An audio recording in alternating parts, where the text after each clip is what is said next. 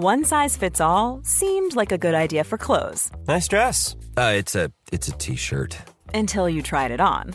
Same goes for your healthcare. That's why United Healthcare offers a variety of flexible, budget-friendly coverage for medical, vision, dental, and more. So whether you're between jobs, coming off a parent's plan, or even missed open enrollment, you can find the plan that fits you best. Find out more about United Healthcare coverage at uhone.com. That's uhone.com.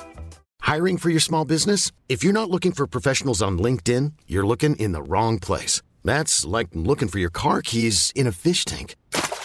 LinkedIn helps you hire professionals you can't find anywhere else, even those who aren't actively searching for a new job but might be open to the perfect role. In a given month, over 70% of LinkedIn users don't even visit other leading job sites. So start looking in the right place. With LinkedIn, you can hire professionals like a professional. Post your free job on linkedin.com slash achieve today.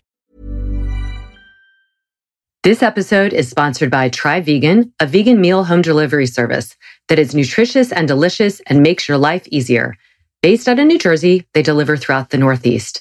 Check out more details on their website, tryveganmealprep.com. And you can get 25% off your first order with the promo code LITYOGA. So go vegan.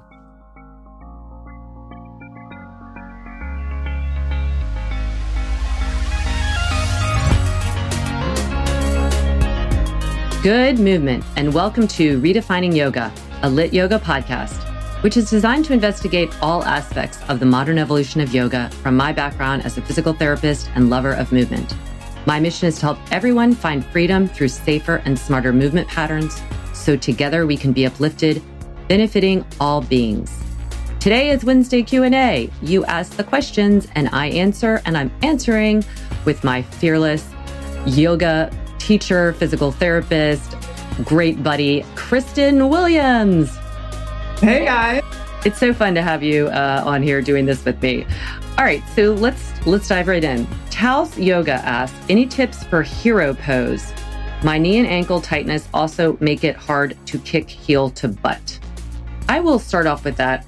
I am not a fan of hero pose in the way that it's practiced because a lot of times the way hero pose, if you're not familiar with this, if you're not a yogi, it's that you would sit uh, like sit your butt on your heels, but then you're moving your legs away so that your butt is trying to come to the ground and your legs are a, on side of you, outside of you. It's it's similar to how if you watch a toddler sit, they'll sit with their butt down and their knees bent and their feet, feet are on either side of the butt. And this has been a practice in yoga and you could say, hey, this is great triple flexion. You're flexing in your hip, knee, and ankle. Well, you're not flexing in your ankle. You're getting plantar, flexion in your ankle. The top of the foot is getting stretched. The problem is a lot of people can't um, get their pelvis neutral so that they're truly flexing in the hip. And then that will travel down into the knee. So the knee is usually the victim in hero pose. A lot of people will complain about it, then they keep practicing it and struggling with it. It's also passive in a lot of ways because you're sitting. And even if you're really controlling your core, you're still putting that strain on your knee joints. So I have other preferences for opening up your hip flexion and knee flexion and different one for opening up the ankle. So I would say uh, the tip is probably not to practice that, but to do other things that are more active uh, with your feet in weight bearing, like how we do a happy squat in our class. We are in a down dog and you walk your hands back towards your feet and really bend deep into your hip joint and your knee with your ankle and dorsiflexion, the heel down. That is much preferable to me because it's active, you're weight bearing, and you can really get your proper hip flexion so that if you know you're not getting it, you just stay up higher. If you're on the ground and you're not getting it, again, it's going to be pushed into the knee. So that's what I have to say. What would you like to say about it? Yeah, this is one that just makes my skin crawl when I see it for sure. Because um, it's not only the hip flexion, it's that internal rotation that you have to get at the hip to get the feet out. People don't have that much. I mean, that flexion and internal rotation is really an impinging position of the hip joint. So where are they going to get it? Just like you said, at the knee. That knee is going to get a valgus or a, a, a stretch of the medial side in order to get the feet out. And it's 100% passive. You've got the weight of your trunk basically forcing the hip and knee into internal rotation, um, which is just not what we should be practicing, certainly not what we preach with lit yoga. Um, I, I would 100, 1000% back you in saying there is no reason to be doing this as an adult. As a child, we do it because we're loose. That's the benefit of being a kid. You're growing, everything is loose, the bones haven't fully developed. Uh, that's why when children fall, they don't break stuff. And when adults fall, they do. so we aren't meant to bend at an older age like that. So don't do it. Save yourself. Do happy squat, period. I agree. And and the thing is too, it's always like, what's the point? You know, what what is it? Someone who was asking me in an interview the other day, like about deep, deep back bends. And the question was, I used to be able to do deeper back bends. And then I've been doing more strength training and I can't do as deep of a back bend. Uh, should I work on both? And my my my question was, what what is the purpose? You know, if the purpose is like checking off the list, like I can do hero pose, I can do, you know, scorpion, then not that there's anything wrong with it, but what is the carryover into your daily life? Like, how is that going to impact how you move? If it's just a checklist, then I, I doubt that it necessarily will have that kind of functional carryover. And we as p- physical therapists cannot, we just can't look at things without thinking about the functional carryover of how it's going to impact us in daily life, because that's how we're spending most of our time, not on the mat, practicing hero, practicing deep back bends. But what is it on the mat that can help us move better in our lives? And that kind of static position, like you said, with all of those elements there's really no good functional carryover you could even argue. So that's our opinion. So I wouldn't try it. I wouldn't I wouldn't practice on it. And when people are doing it in class like if a teacher is leading it, you just find a different way. Like sit on a block with your knees without that internal rotation or just refuse to do it. Because there's you know, you get in a class setting. I know it's not quite the same now with the pandemic and you just are thinking I need to try and do this what this teacher's telling me and what everybody else is trying to do and it kind of creates this not a good educational background because all you're doing is is just uh, imitating what other people are doing and not listening to what your body is capable of. Well, and when we talk about passive stretching like that, let me ask you this.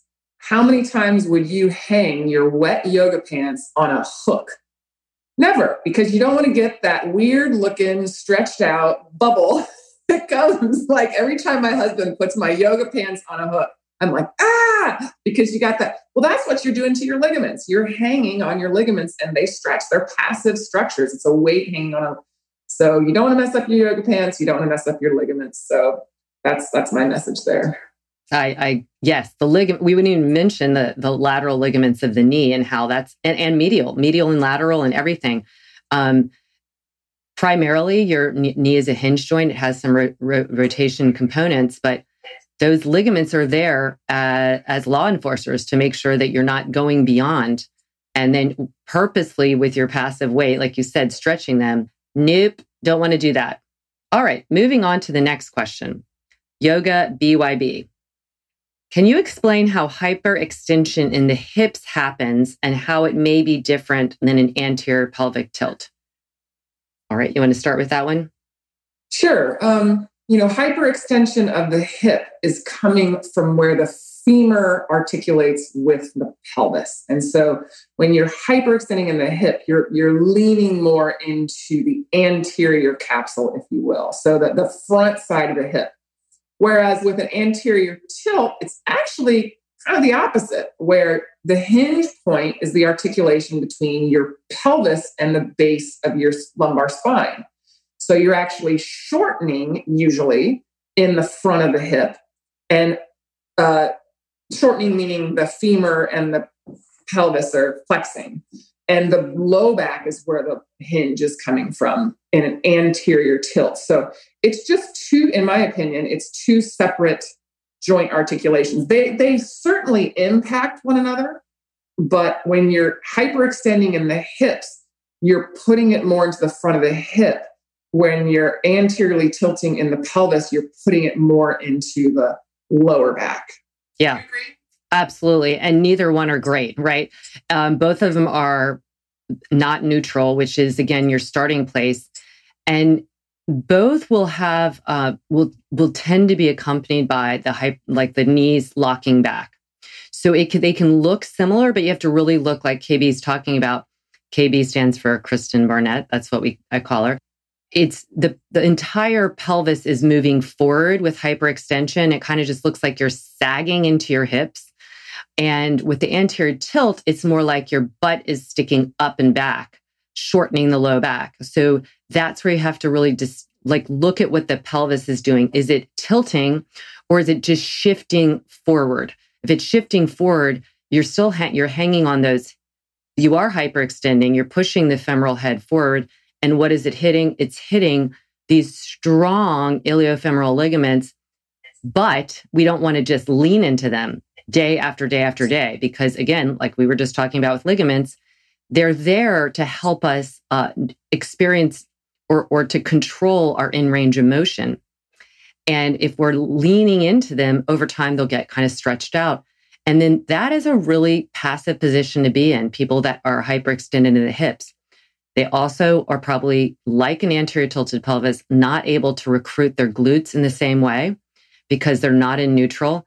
And yeah, so they're, they're, they are different, but they, they have and they have different impacts but neither one is great to you know be in a full time that's why you have to really work on your posture and not be hinging you know from the low back or pressing forward as you would in hyperextended hips and i think where we see them in yoga it together the most is in that low lunge, a lunge of any type where you see that coupling like when i was talking about it i was talking about it in a upright like tadasana but man, when people go into lunge, low lunge, you see that you're doubling up. You're not only anteriorly tilting in the pelvis a lot of the times, you're also extending in the hip and extending in the low back. So it's kind of like the, the triple threat.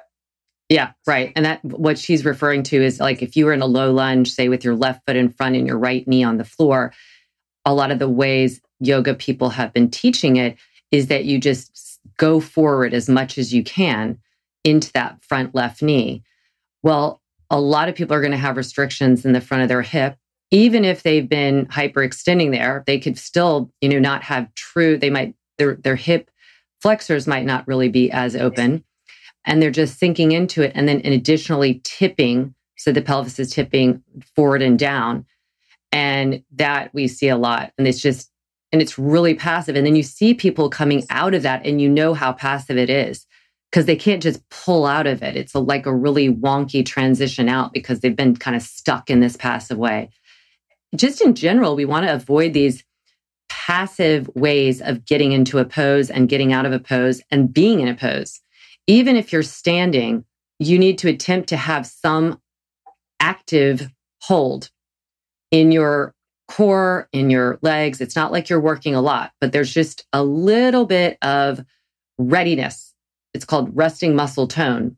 And so that resting muscle tone is really diminished when you are in a passive like hang. And so, yes, pay attention to it in standing and definitely pay attention into those lunges. Good. All right. So another person wants to ask uh, Mrs. D. Gavin, what do I do about chronic SI joint pain?